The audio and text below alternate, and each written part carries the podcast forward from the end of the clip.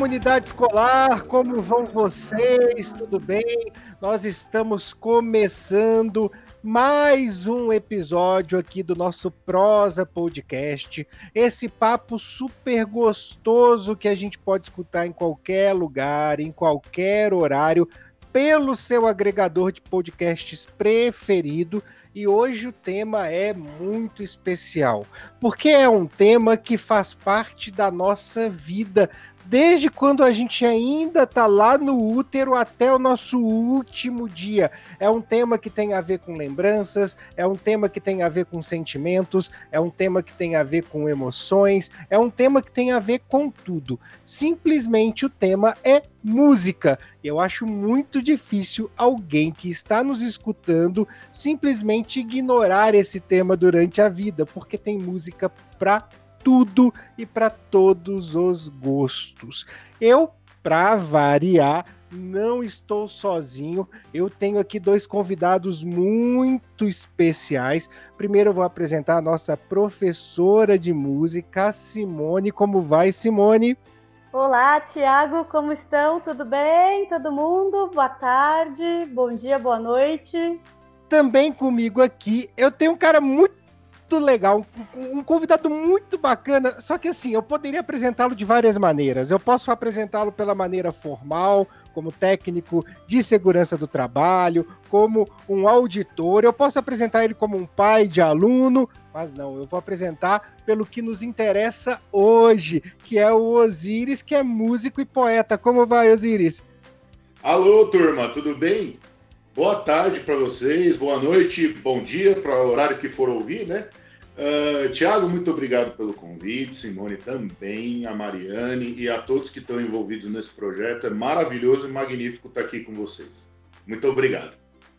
Então, falemos de música, né? Afinal de contas, eu tenho também um pouquinho de, de conhecimento na área, afinal de contas, durante 18 anos fui vocalista de uma banda punk, então acho que eu posso falar um pouquinho de música também com vocês e eu já vou fazendo direto a nossa pergunta inicial, a nossa pergunta norteadora, para que os nossos convidados possam começar essa conversa, essa prosa, e eu vou ser bem direto. Qual a importância da música no desenvolvimento humano? Bom, eu vou começar puxando a sardinha para o meu lado, sabe, Tiago? Porque eu a vida toda estudei canto lírico, né?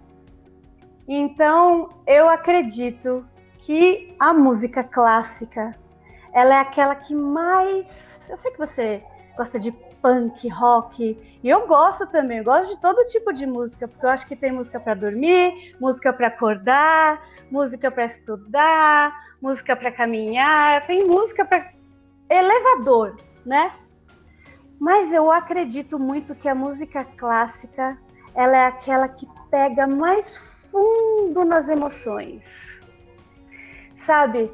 Então eu sempre dou um jeitinho com os meus alunos de 0 a 80 anos de colocar um pouquinho de música clássica na vida deles, mesmo aqueles que falam que não gostam, às vezes não conhece e fala que não gosta, né? Ah, não gosto, ópera é chato.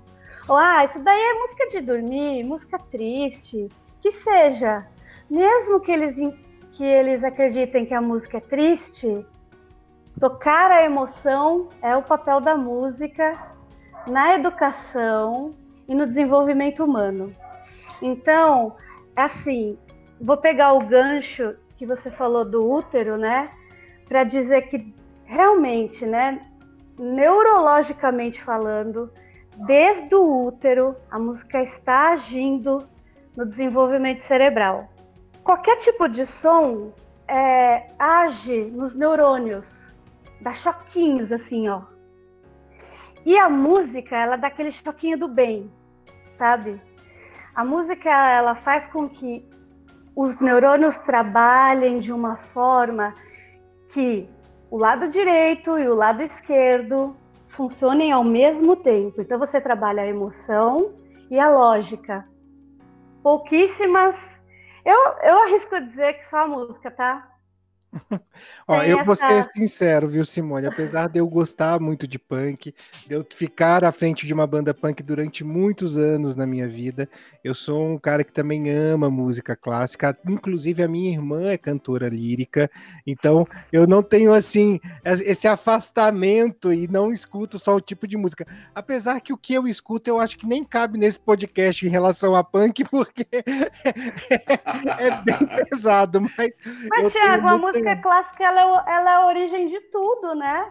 O rock ele vem da música clássica, né? Eu costumo falar para as crianças, não existiria guitarra se não tivesse existido o violino. Então é, a gente isso, não isso pode é uma coisa desmembrar. Mesmo. Isso que a Simone trouxe é verdade. Se a gente for olhar a evolução da humanidade, como é a proposta desse podcast, é, você tem a, a música como os gregos a, a fizeram lá, com as 12 notas e tal, depois você vem com o Bach, que descobre a, as, os, os, intervalos entre as notas, então nascem os semitons, né? E aí você vem com todo o heavy metal que evolui a música clássica e leva a um outro nível de grandes. É, hoje em dia você tem bandas como a Vanteja, você tem uh, o Halloween, o Iron Maiden e tal, que todos se baseiam na música clássica. O Dio era um cantor lírico o, o finado Dio, meu querido, amado, eu fui nos shows dele, cara, aqui em São Paulo. O cara cantava demais, ele era um cantor lírico. Você pega o, o que o Led Zeppelin fazia, né? O, o, você pega o que o David Coverdale faz, aquilo, aquilo é, é, tem o canto lírico por trás. Por quê? Porque ele dá a base. Depois você tem bandas como Nightwish, o Évora, Épica, e aí um monte delas, né? Dos, dos países nórdicos lá, da Finlândia, da, da, da Noruega, da Suécia que vem trazendo o canto lírico dentro do heavy metal, né? É, então isso é, é, é, isso é uma parte da evolução. Eu diria que a outra parte da evolução é a evolução junto com a matemática, porque os gregos quando dividiram lá as cordas e criaram a harpa, eles usaram matemática para fazer aquilo. Então a música também tem ali o seu pé dentro da lógica matemática, que não tem nada a ver com a lógica do feeling, do sentimento. É, eu vou colocar uma terceira evolução, se você me permite, Osiris, que foi no momento em que a música começou a ter letra e começou a ter o canto, porque a música Isso. também ela se uniu à poesia como uma maneira de manifestação, não só de questões pessoais, mas também como questões sociais, e ela ganha Sim. um contexto fundamental como uma, uma representação social. E já que a gente está falando de desenvolvimento humano, a, a, é, a, expressão, você expressar aquilo que você está sentindo e você expressar aquilo que você necessita, é, seja por um quadro, seja por, por um, uma peça teatral, Sim. seja pela música, também faz muita parte do desenvolvimento humano. Sim, é, eu acredito exatamente nisso. Porque, e, e, eu digo mais, eu vou além, você não precisa ter poesia para fazer uma letra de música. Sim. Você pode, é óbvio, uma, uma poesia com letra de música, ou uma parlenda, uma cantiga de roda, é muito legal. Mas se você pegar construções é, métricas dentro uh, uh, da estrutura musical, por exemplo, moderna já, você tem construção as palavras em construção do Chico Buarque não. Ele termina as, as frases em paroxítonos. Então você tem um efeito que não é da poesia, né? amou daquela vez como se fosse a última, beijou cada filho seu como se fosse o último, único, aí rimou uh, em cada. Uh, como se fosse um pródigo, atravessou a rua no, como se fosse um príncipe. E ele vai mudando, mas as últimas palavras são sempre paroxítonos. Então, não só a poesia. A música, ela é uma coisa tão incrível, na minha visão, que ela permite você contar uma história. Ela permite você, por repetição, é, interiorizar um conceito. Você quer ver uma coisa que a molecada vê hoje em dia, principalmente as crianças menores? Dora Aventureira. Parece bobo. Mas a Dora ensina um negócio que é assim: ah, se eu tenho que gravar um caminho, eu vou cantando no caminho aonde eu estou passando. Então, eu estou passando pela árvore amarela, estou passando pela árvore azul, agora no caminho vi uma fruta que caiu do pé. ela marcou o caminho com uma música. Ela gravou aquilo usando a música. Então ela gravou uma mensagem, ela passou uma mensagem. É, o Iron Maiden, com Alexander the Great, do disco Somewhere in Time, depois busquem aí, ele conta a história de Alexandre o Grande. Nasceu na Macedônia, filho, filho do, do Filipe da Macedônia e tal. E ele vai dizer até a morte, do, do nascimento até a morte, ele conta a história do cara dentro de um heavy metal. é um negócio fantástico. A música, ela é. Nietzsche já dizia, né? Sem música a vida seria um erro. E eu acredito nisso. Eu Simone, concordo. O que, que, que você é, pensa, eu, né? Eu tenho até uma pergunta a fazer para vocês, uma pergunta que eu quero saber muita opinião, inclusive da Simone, porque é, a gente percebe o quanto, né, o Osiris trouxe a questão da Dora Aventureira, né, de você fazer a música para poder internalizar conceitos e tudo mais. É, e a criança, ela é um ser musical. É, ela bate nas coisas, ela produz som o tempo inteiro, e aí ela vai descobrindo diferentes sons, ela vai descobrindo diferentes ritmos. A criança é uma compositora nata, é, mas muitas vezes a gente observa no decorrer do caminhar desta criança, mesmo oferecendo música nas escolas, é, a, a, perda por esse interesse. A gente percebe que é, essa aptidão dela por compor, por descobrir sons e por é, experimentar ritmos diferentes vai diminuindo e ela acaba parando de ser uma criadora de sons para ser uma exclusiva consumidora. É? Uh, por quê? Você tem alguma ideia, se tem alguma opinião sobre o porquê que isso acontece? E claro, também quero saber de você, Osiris, o porquê que isso acontece? Eu acredito muito, primeiramente, que começa a acontecer uma falta de estímulo, né? até uma determinada idade, existe muito forte o estímulo na criação, na composição, e, na criação, na verdade, na criatividade em todos os sentidos, né? Chega um determinado momento na própria escola, na própria educação, no, no nosso currículo, que isso vai, vai acabando, né? E as crianças vão se afastando da música, Primeiro, porque eles já não têm mais esse espaço tão, tão amplo. E segundo, porque o senso crítico começa a ficar muito pesado para eles. Né? O que antigamente tudo era muito bonitinho, tudo era muito incrível, de repente vira alvo de, de julgamento, né? Aquela coisa da não aceitação. Agora não consigo mais me expor chega um determinado momento na, na vida deles, né? Quando pré-adolescência, principalmente, que fica mais difícil se expor.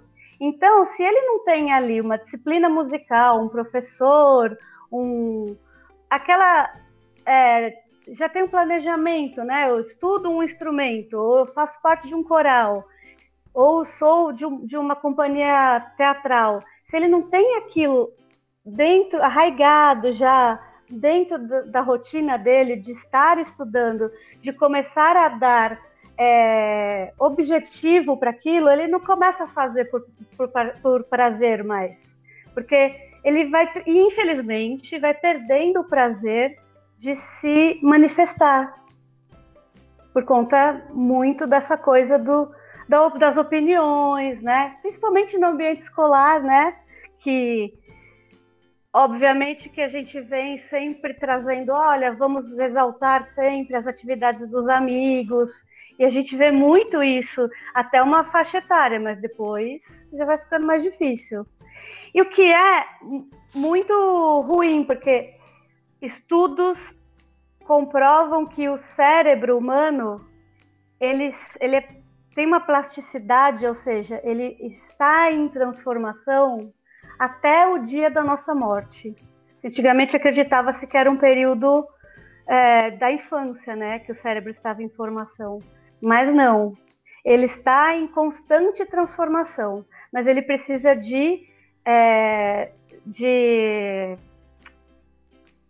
algo que, estímulos, que promove né? de estímulos, exatamente. Estímulo. Então, a música é o maior dos estímulos, por conta daquela coisa de trabalhar os dois lados. É assim, então, que muitas pessoas se curam é, de doenças mentais, de, de que melhoram muito a capacidade motora, cognitiva e a memória e de todas as pessoas no geral, as com necessidades especiais e as que não. Alzheimer, todo mundo que tem uma atividade musical é, habitual, eu, eu estudo música habitualmente, não, eu não estou cantarolando alguma coisa, isso também é benéfico, mas aquela pessoa que tem o, o treinamento musical, ela comprovada, comprovadamente falando, através de tomografias, inclusive, vai o cérebro dela vai desenvolvendo cada vez melhor para todas as outras atividades. Então, a música é uma atividade fim, claro, a gente está aqui falando de música como atividade fim. Mas para quem não vai, você não vai no, no, no colégio, você não vai formar uma sala de músicos. Mas ali eu... todo mundo está tendo o benefício de ter é, atenção, memória, planejamento, disciplina e o estímulo cerebral está ali acontecendo para todas as atividades da vida, né? Eu concordo, Simone. É, só eu queria colocar uma questão que até agora estou concordando, mas está falando do ambiente escolar. Eu acredito muito no ambiente familiar. Então, então por exemplo, é, uma criança que, dentro da sua família, ela é estimulada a dar resultado, por exemplo, e aí a gente. É, óbvio, o Santo Agostinho é um colégio particular e existem famílias que estão focadas no resultado que a escola pode trazer para o filho para um futuro, para objetivando uma coisa maior no futuro. É uma profissão que, assim, é, é engraçado, né? Você fala, qual a sua profissão? Ah, eu sou músico. Não, mas você trabalha com o quê? É fato. Sempre vem. Quem teve, né? Você que teve aí no, como vocalista de uma banda, se você se apresentasse, não, eu sou um vocalista de uma banda, não importa o estilo. Ah, mas você trabalha com o quê? Né? Sempre tem essa pergunta. É igual o professor, é a mesma coisa. Talvez não o professor regular de carreira de uma escola, como, por exemplo, escola pública, escola de desenvolvimento infantil, né? Infantil e, e, e adolescência. Mas, por exemplo, se pergunta, você é professor do que? Ah, dou, eu dou, sou professor numa faculdade, mas você trabalha com o quê?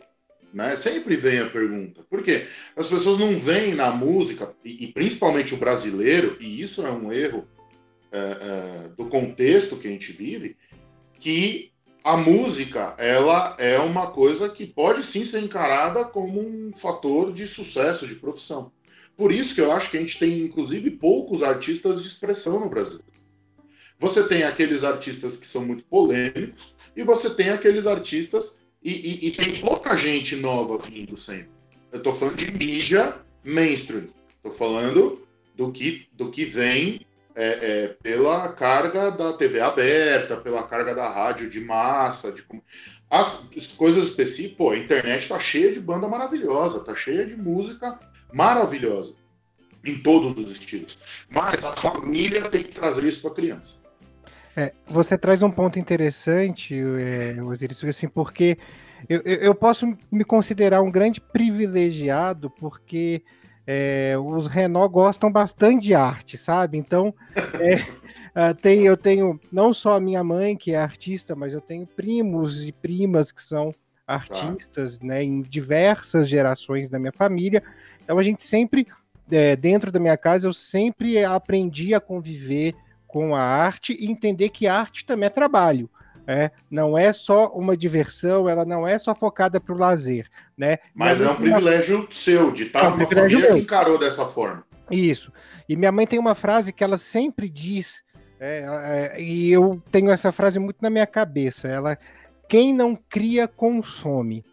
Aí ela sempre falou para mim, para os meus irmãos, assim, eu quero filhos que criem, eu não quero filhos que consumam, porque quando você consome, você aceita tudo sem questionar. mas quando você cria, você questiona até a si mesmo. Então, Sim. eu sempre, sempre cresci com essa, com essa ideia sendo permeada dentro da minha casa, e, e realmente uhum. é, é um fato que acompanhei o crescimento de amigos meus, né, de pessoas que conviveram comigo desde a minha infância e pessoas que queriam pintar, queriam desenhar, queriam escrever, queriam tocar um instrumento, cantar, mas tiveram aí dentro do ambiente familiar, e aí eu estou falando, é claro, da década de 90, principalmente quando eu era adolescente, essas coisas começam uhum. a, a crescer mais, que a escola realmente não tinha nada, a escola, o currículo escolar, mas não tinha nada de arte mesmo. É, e, e aí, Quando muito tinha educação artística, e uma e... semana num ano tinha aula. É, é, como é que é? Teoria. Não, não era teoria, história da música. Isso, e é uma coisa muito, muito rara, né? É, não, era uma coisa que nem, nem fazia parte do currículo obrigatório. A escola poderia Sim. oferecer ou não. E aí, assim, a pessoa não tinha isso em casa e não tinha isso na escola. E eu lembro muito que os meus amigos gostavam muito de ir lá para casa, porque lá em casa podia escutar música alta, a gente podia ficar na varanda tocando violão até não sei que horas. E aí tinha uma mãe que desenhava, tinha uma mãe que de repente pegava os objetos dos filhos do armário.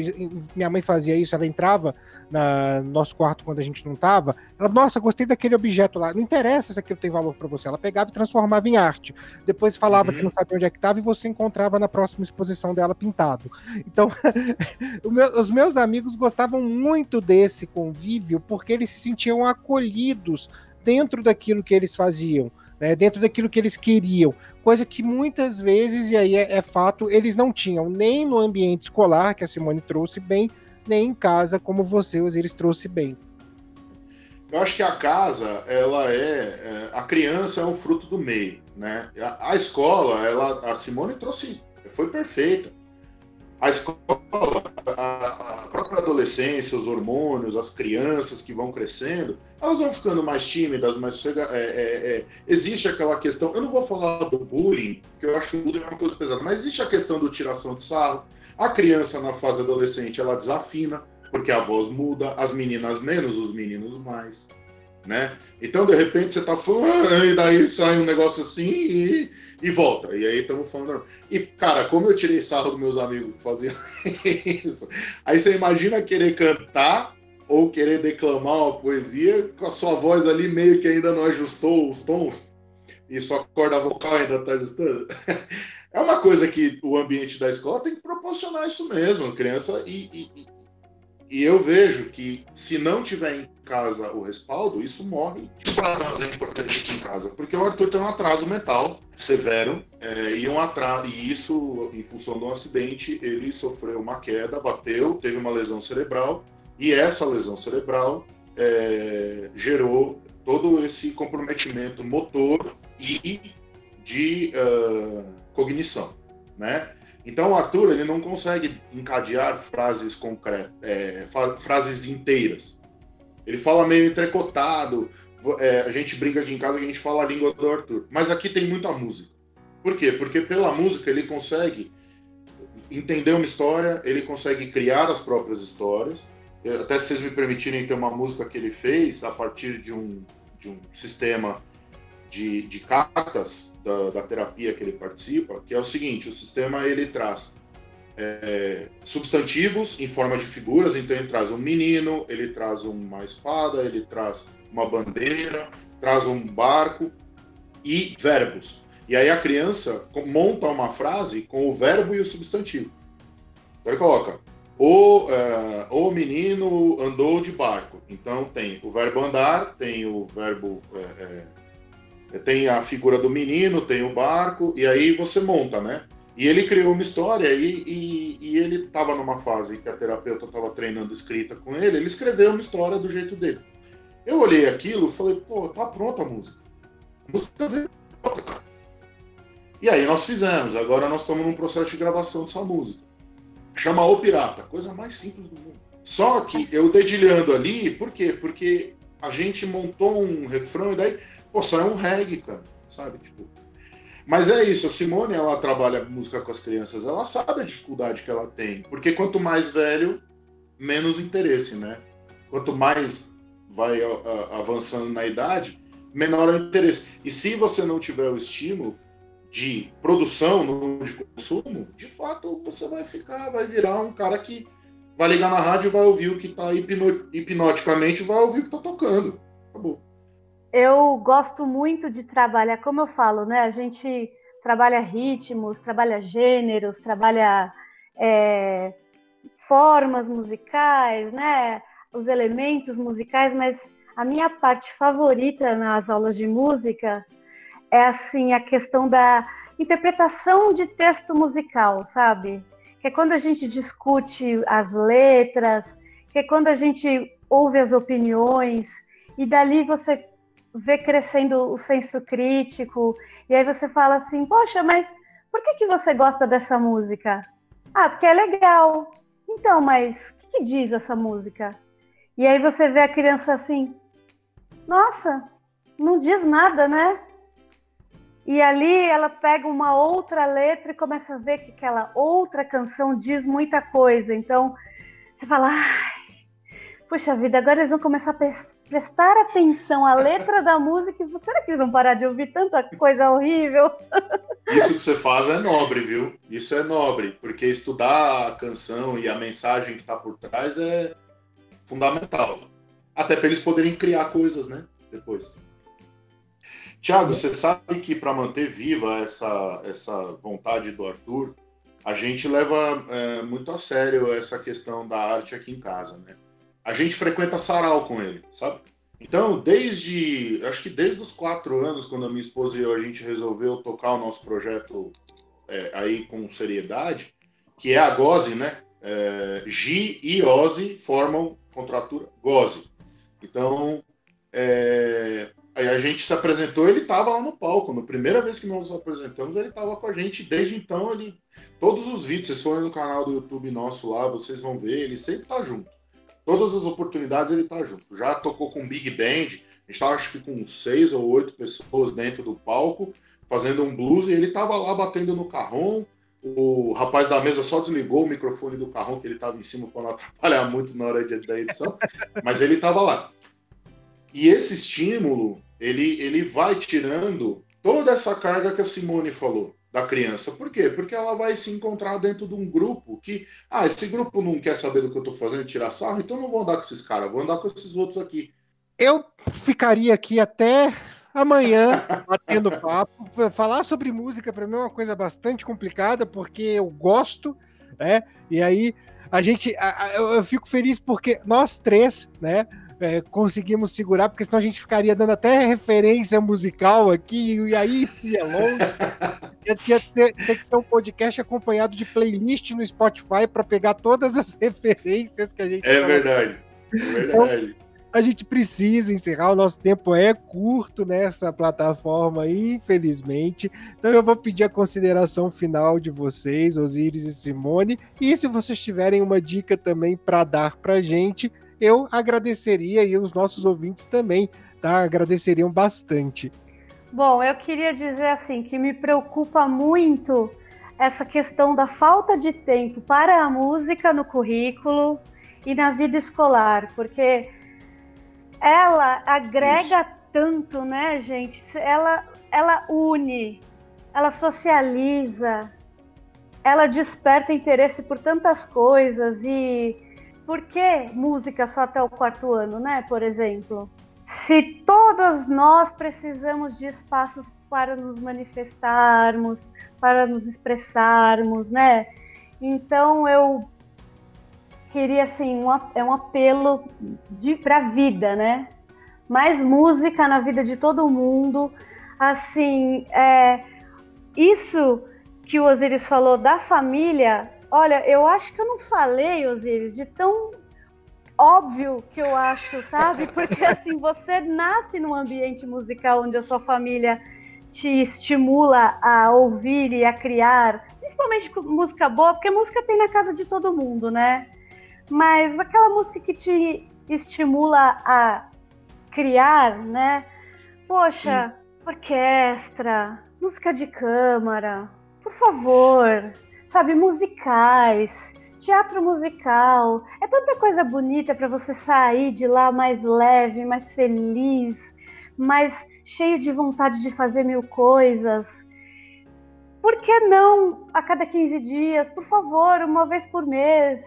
Tem muitas coisas gratuitas nessa cidade, nesse sentido, sabe? O meu marido é músico de orquestra, ele é muito trabalho de orquestra, voltado muito para criança, para jovens, concerto didático, onde cada instrumento é explicado, como funciona, qual é o som, as diferenças. Então, vamos levar as crianças para esse mundo musical, né?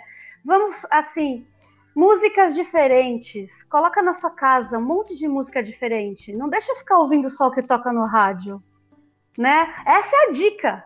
A minha dica é essa. Músicas diferentes na sua casa. Músicas hoje tem MPB, amanhã tem hip hop, depois coloca um rock clássico, coloca, deixa o seu filho escolher do que, que ele gosta. Senão vai ser sempre mais do mesmo, senão só o jabá vai funcionar. Dar opções, né? Isso é maravilhoso. Né? Posso complementar? Por favor. E aquilo que o outro gosta. Deixa... Sim, sem julgamento, é, né? Às vezes a primeira coisa que eles falam quando você começa a falar de gêneros musicais, ah, eu odeio funk. Não, calma, também não é assim. Também é uma manifestação cultural muito rica, cheia de história, cheia de problemas sociais, desigualdades. Eu acho que temos que estar atentos a tudo, né? Vamos ouvir para dizer que não gostamos ou não, mas algo de bom sempre tem sempre tem. Ou é a batida, ou é a melodia, ou é a, a letra, alguma coisa tem. Alguma coisinha sempre dá para tirar. Então vamos ouvir, ouvir mais. E acabar com essa mesmice de só o que toca na rádio, só o que toca na TV, né? Vamos procurar coisas diferentes. É, a professora de música sempre dá dicas musicais, sempre dá. isso aí. Isso e olha, O Som do Coração é um filme que me veio à cabeça para dizer hoje, para todo filme. mundo assistir. Que é muito gostoso esse filme. É, eu, eu aposto que, assim, é, como a Simone disse, sempre tem um tempo para música. Experimenta num dia de tristeza. Você que está me ouvindo aí, minha dica Experimente num dia de tristeza cantar uma canção da qual você goste. Veja se seu humor não muda. Muda! Muda! Por que que muda? Porque você traz todo esse sentimento para fora. Quando existem músicas que eu ouço hoje, que eu ouvia quando era pequeno, e que eu vejo que o Arthur gosta, a gente põe muito balão mágico, põe muito... até hoje, como ele tem um atraso mental, então ele gosta de músicas que talvez na idade dele, os amigos, já não ouçam mais, mas mas ele fixou. Ele pede para ouvir as músicas do Balão Mágico na versão do Patati Patatá. Ele pede para ouvir Casa de Brinquedo. Ele pede para ouvir tudo isso. E cara, eu choro. Às vezes eu tô dirigindo, ele tá lá cantarolando a música, tipo, sou eu que vou seguir você do primeiro rabisco até o beabá. Isso até hoje. Cara, eu choro. Entendeu? Pô, eu, é, quais, quais, quais, essa semana o macaquinho se complicou e numa casca de banana, o coitadinho escorregou. Pô, nós estamos falando de Toquinho, Paulinho, boca de, de cantor, nós estamos falando de Vinícius, nós estamos falando dos clássicos brasileiros, cara. Entendeu? E depois você vai indo além. Pô, o, o Vila Lobos escreveu tudo que ele escreveu porque ele participava das rodas de samba contra a vontade do pai dele. É, é, sabe? É, e ele era de uma família de músicos, músicos de câmara, a tia. Então, assim, mas o pai dele achava que aquela música era muito popular demais, que era o Chorinho, cara. O... E aí ele escreveu obras magníficas de Chorinho, e depois foi para a Amazônia, ficou preso lá no Pantanal um tempo e, e, e voltou e escreveu as Baquianas, cara. O Vila Lobos, cara. Então, assim, é quebrar essa barreira é muito difícil, mas quando você consegue quebrar, eu venho de uma família que acha que músico é vagabundo. Então, é... e não tenho vergonha nenhuma de, de, assumir isso. Quando você quebra essa barreira e fala, hoje eu estou estabelecido como músico, eu posso não ter fama, que são duas coisas diferentes. E são duas coisas tão diferentes que elas são, elas não são importantes. O, o Ayrton Munhaine, que é um grande amigo meu, compositor, músico do Língua de Trapo, participou do nosso disco, ele diz o seguinte: você tem um grande, você compõe um grande sucesso quando três pessoas cantarolam a sua música sem você estimular. Então, Se três pessoas gostarem da sua música e ouvirem e citarem a sua música como, como uma música de referência, você já criou um grande sucesso. Dali para frente, é glória, fama e dinheiro. Não tem o que, sabe? É, e, e, eu acho que tem grandes é, é pessoas na música que, que, que, que, têm sucesso por vários motivos. Como a Simone colocou. Às vezes ela tá num, numa música que tem uma batida mais consistente, que, que pega mais a molecada jovem, e às vezes ela tá fazendo uma outra. Por exemplo, eu não ouço rádio de, de, de massa para ouvir música, mas eu sei quem é o Melim, eu sei quem é a Ana Vilela, a Ana Vitória, eu sei quem são essas pessoas. Eu não tô alienado do mundo. Mas eu prefiro o DFC, eu prefiro ouvir meu Iron Maiden, eu, prefiro, eu fui no Hollywood, no, no, no Rock in Rio ano passado, cara, eu ouvi um show do Scorpions, que mudou o meu conceito sobre Scorpions, cara.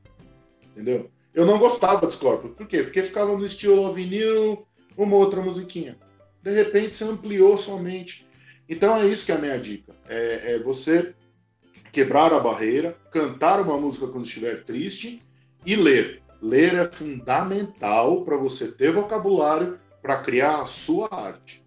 E um dia, se a sua arte for de sucesso, nós vamos ouvir na rádio. Por que não? Bem, nós vamos ficando por aqui. Eu vou me despedindo de você que nos escuta, mais uma vez lembrando que estamos nos principais agregadores, no Spotify, no Apple Podcasts, no Google Podcasts. Você pode só procurar lá Prosa Podcast e começar a seguir o nosso trabalho. Então, vamos encerrar com a música do Pirata, do Arthur. Opa, vamos lá? Ah! então o tom é lá para a professora de música que está aqui. Vamos lá. É sempre importante. E o refrão é assim: O pirata pegou seu navio e foi para o mar.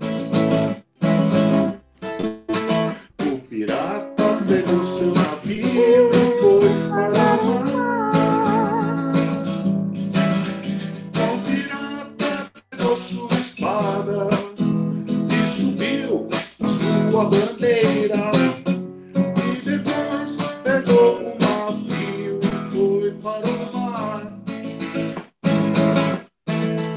E o que é que o pirata quer? Um mapa, uma bússola e uma rota. E o que é que o pirata quer? Tesouros, aventuras e uma garota.